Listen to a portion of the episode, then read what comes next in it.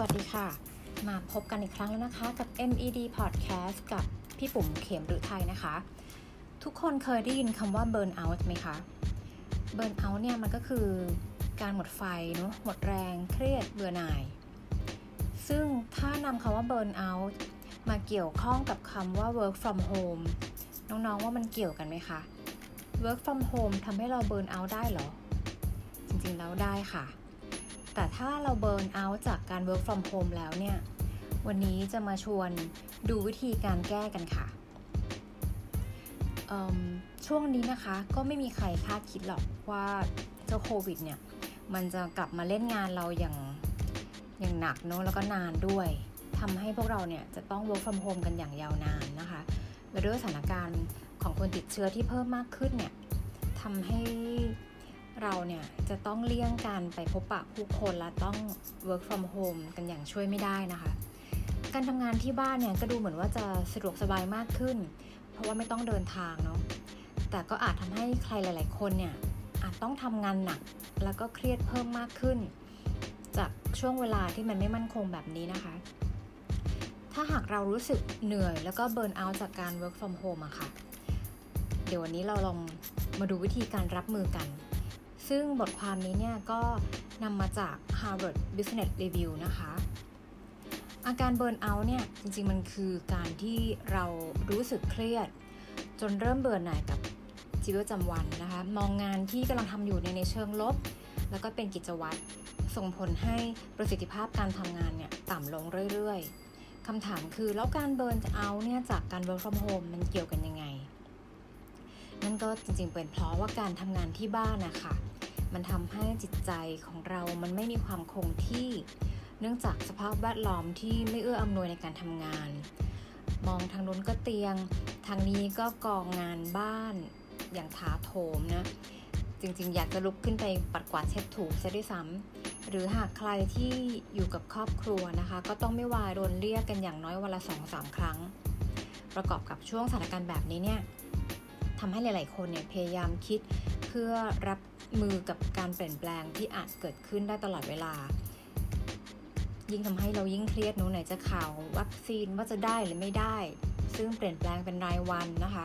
ข่าวของคนฉีดวัคซีนแล้วเสียชีวิตอะก็เครียดไปกันใหญ่ รู้ตัวอีกทีก็นอนน้อย แล้วก็ทำงานหนักกว่าเดิมคราวนี้มาดูวิธีการแก้ไขการเบิร์นเอาท์จากการ work from home กันค่ะ ข้อแรกเลยนะคะ เขาบอกว่าให้เราใส่ชุดทำงาน แม้จะอยู่ที่บ้าน อันนี้ก็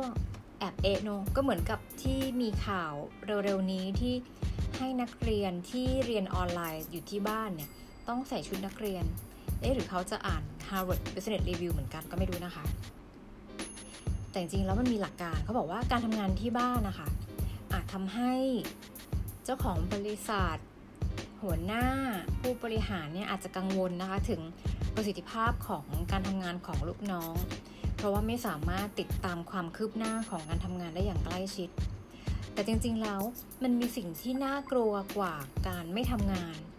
ก็คือการที่ลูกน้องเนี่ยทำงานไม่หยุด เพราะความรู้สึกว่า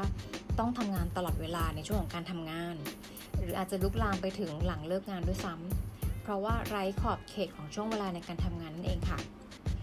เมื่อเวลาการทำงานไม่ชัดเจนมันส่งผลให้ช่วงเวลาของงานเนี่ย มันมักจะยืดหยุ่นมากกว่าเดิมเนาะเกิดการพักเที่ยงที่หน้าจอ พวกเราเคยไหมคะ ยกจานข้าวมาทานที่หน้าจอเลย แล้วก็มีอาการติดโทรศัพท์มือถือมากกว่าเดิม เพราะว่ากลัวว่าถ้าไม่พกมือถือเข้าห้องน้ำด้วยแล้วเกิดมีใครโทรเข้ามาเรียกประชุมด่วนเนี่ยเดี๋ยวจะพลาด วิธีการแก้การทำงานแบบนี้นะคะก็คือ การทำให้สมองแล้วก็ร่างกายรู้สึกได้อย่างชัดเจน ว่านี่คือ การทำงาน ไม่ใช่การพักผ่อนทำให้เราเนี่ย ถ้าเราเปลี่ยนเสื้อผ้าเป็นชุดทำงานเนี่ย มันจะเป็นจิตวิทยาค่ะ ว่าเรากำลังทำงานอยู่ อันนี้เนี่ยนำมาจากบทความของคุณเบรกแอตฟอร์ดนะคะ จากมหาวิทยาลัยแห่งรัฐแอริโซนาเลย เขาก็คืออธิบายถึงวิธีที่ผู้คนเนี่ย แบ่งเขตของการเปลี่ยนบทบาท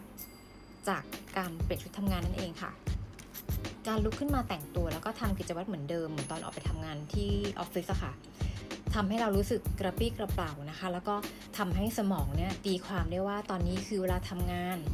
ทำให้คงสภาพอารมณ์เหมือนกับตอนทำงานได้ และเมื่อถึงเวลาเลิกงาน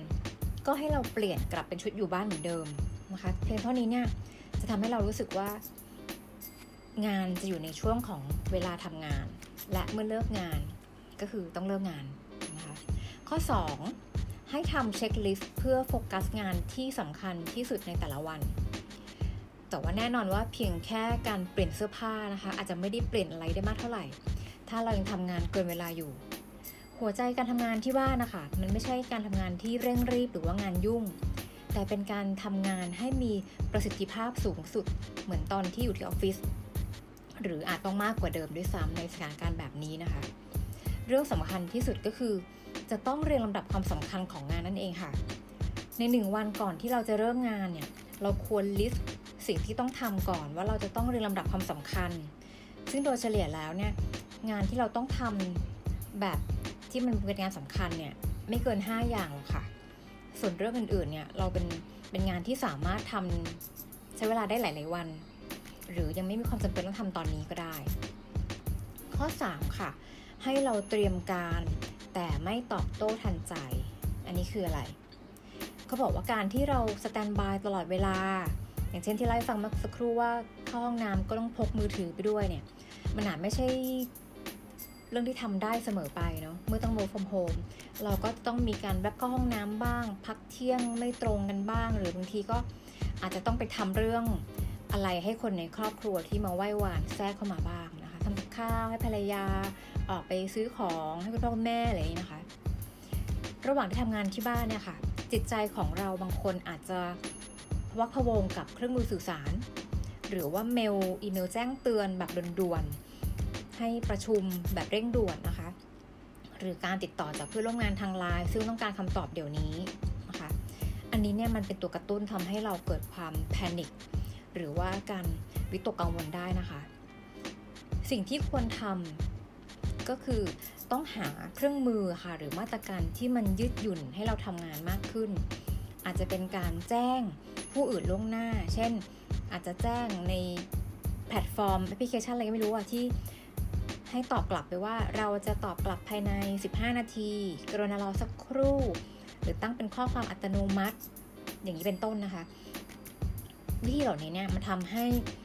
ความลดลดความคาดหวังของผู้ที่ติดต่อกับเรา รวมทั้งลดความคาดหวังของตัวเราเองด้วย และแน่นอนทางกลับกันค่ะ ถ้าเราเป็นฝ่ายติดต่อผู้อื่น เราก็อย่าไปเร่งเราให้เขาให้เราให้เขาเต้องตอบเราทันทีนะคะ ควรให้เวลาหรือว่านัดหมายเขาล่วงหน้านะคะ จะได้